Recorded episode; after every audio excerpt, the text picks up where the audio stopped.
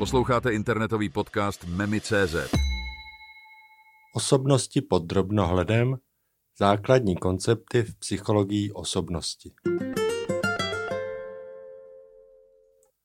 V našem prvním hlubokém ponoru do světa psychologie osobnosti začneme s nejzákladnější, ale zásadní otázkou. Co vlastně je osobnost? Psychologii je osobnost obecně chápána jako soubor emocionálních, myšlenkových a behaviorálních vzorců, které vyznačují jedince. Tyto vzorce jsou relativně stálé v čase a konzistentní napříč různými situacemi. Jinými slovy, vaše osobnost je to, co vás činí vámi. Je to unikátní kombinace vašich pocitů, myšlení a chování. Je důležité si uvědomit, že osobnost se liší od jiných psychologických konstruktů, jako jsou nálady nebo emoce. Zatímco emoce jsou krátkodobé a mění se z momentu na moment, osobnost je mnohem stálejší a předvídatelnější. Například můžete mít špatnou náladu jeden den, ale vaše základní osobnostní rysy, jako je optimismus nebo introverze, zůstávají konstantní. Osobnost také zahrnuje aspekty, jako jsou hodnoty, přesvědčení a motivace. Tyto hlubší vrstvy osobnosti formují, jak vnímáme svět kolem sebe a jak se rozhodujeme a jednáme v něm. Výzkumy v oblasti psychologie osobnosti se snaží pochopit, jak se tyto různé aspekty osobnosti vyvíjejí a jak spolu interagují, aby vytvořili jedinečný individuální profil každé osoby. V dnešní epizodě se podíváme na několik teorií, které se snaží vysvětlit, jak a proč se naše osobnosti formují a jak se mohou měnit v průběhu našeho života. Tak pojďme dále do toho fascinujícího průzkumu mysli a toho, co nás dělá tím, kým jsme. Tato část by měla poskytnout posluchačům jasné a srozumitelné pochopení základního konceptu osobnosti a připravit půdu pro další diskusy o specifických teoriích a přístupech ve studiu osobnosti. Historický přehled studia osobnosti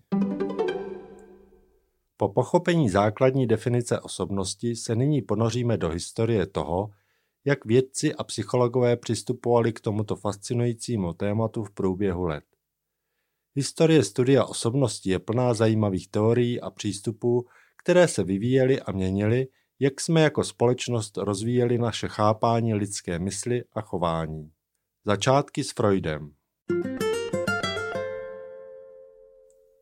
Začneme u jedné z nejvýznamnějších postav v historii psychologie Sigmunda Freuda. Freud, zakladatel psychoanalýzy, vnímal osobnost jako souhrn nevědomých procesů, sexuálních a agresivních pudů. Představil koncepty jako id, ego a superego, které spolu soupeří a formují naše chování a myšlení. Behaviorismus V reakci na psychoanalýzu se v první polovině 20. století objevil behaviorismus. Behavioristé jako John B. Watson a B. F. Skinner argumentovali, že osobnost je výsledkem naučeného chování, tedy reakcí na vnější podněty. Tento přístup klade důraz na pozorovatelné chování a odmítá význam nevědomých procesů. Humanistická psychologie 50. a 60. letech 20. století přišla humanistická psychologie s novým pohledem. Teoretici jako Carl Rogers a Abraham Maslow se zaměřili na pozitivní aspekty lidského rozvoje a sebeaktualizaci. Tento přístup zdůrazňoval svobodnou vůli a osobní růst, posunující se od patologického pohledu na psychiku.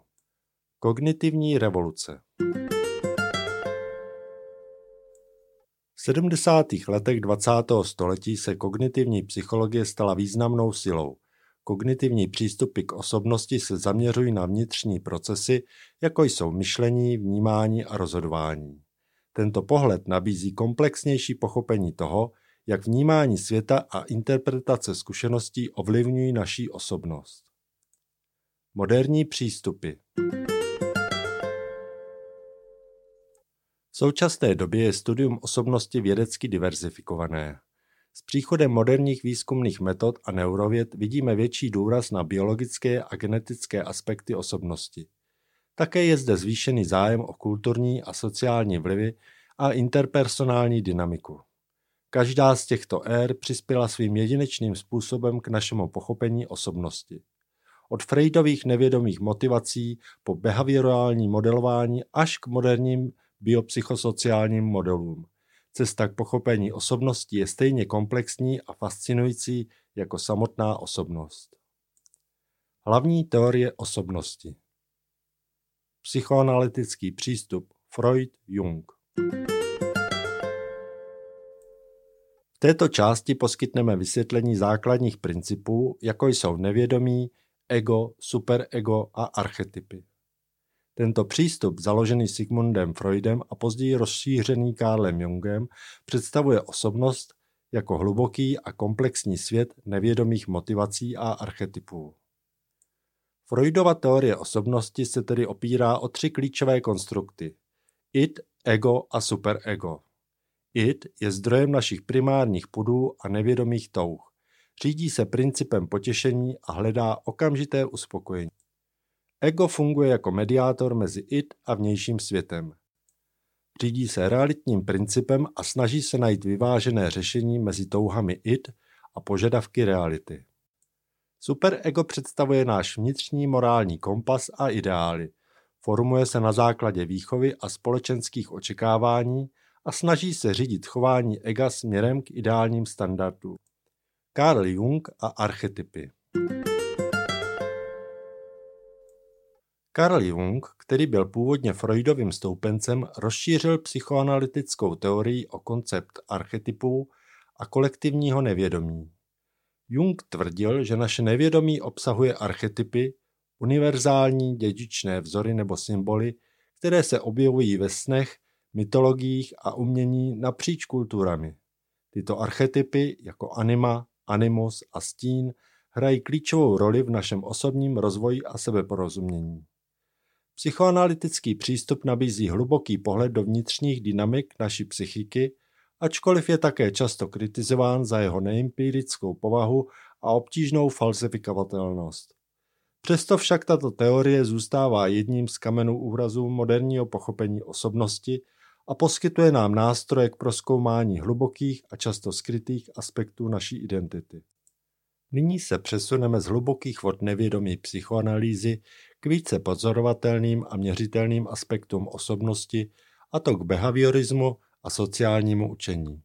Tyto teorie nám nabízejí úplně jiný pohled na to, co formuje naši osobnost. Behaviorismus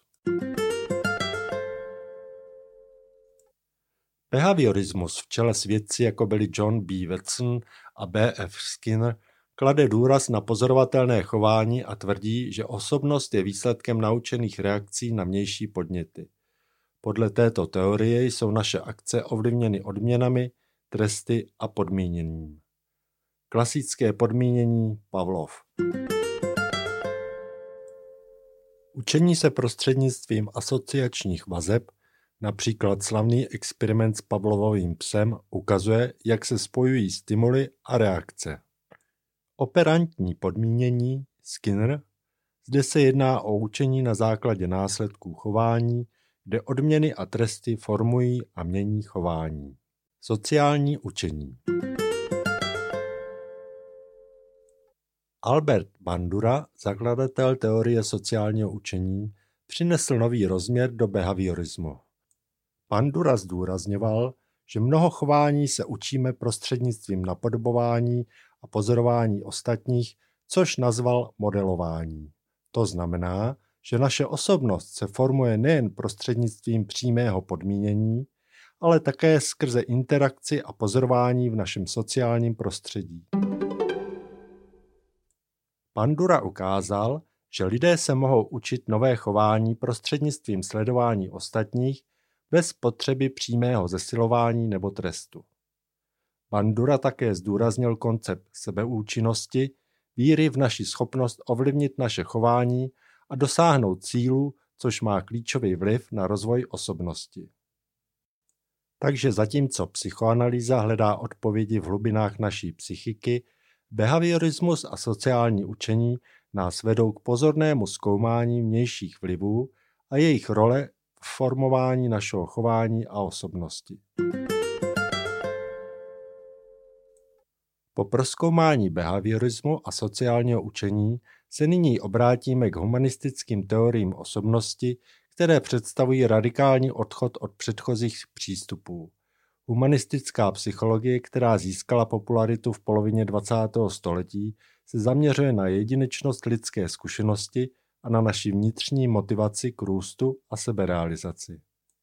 Carl Rogers a sebepojetí Carl Rogers, jeden z hlavních představitelů humanistické psychologie, věřil, že klíčem k pochopení osobnosti je sebepojetí, náš vnitřní obraz sebe sama. Rogers zdůrazňoval, že pro zdravý rozvoj osobnosti je klíčové, aby byl člověk v souladu se svým pravým já. Rogers tvrdil, že naše sebepojetí je silně ovlivněno reakcemi ostatních, zejména v dětství. Bezpodmínečná pozitivní úcta neboli akceptace a láska bez podmínek je podle něj zásadní pro zdravý vývoj osobnosti. Abraham Maslow, další klíčová postava humanistické psychologie, je známý svou teorií hierarchie potřeb. Tato teorie představuje pyramidu lidských potřeb, začínající základními fyziologickými potřebami až po potřebu seberealizace na jejím vrcholu. Podle Maslova je cílem lidského vývoje dosáhnout stavu seberealizace, kde jedinec plně využívá svůj potenciál a žije v souladu se svými nejhlubšími hodnotami a přesvědčeními. Humanistické teorie nám poskytují pozitivní pohled na lidskou přirozenost a zdůrazňují naši schopnost růstu a sebezdokonalování. Tyto teorie kladou důraz na sebeporozumění a sebeakceptaci jako klíčové aspekty zdravé osobnosti. V následujícím dílu našeho zkoumání osobností se budeme zabývat dynamikou osobností, vlivy, které ji formují a také se budeme zabývat aplikací těchto teorií v každodenním životě. Děkuji vám za pozornost a těším se na další setkání.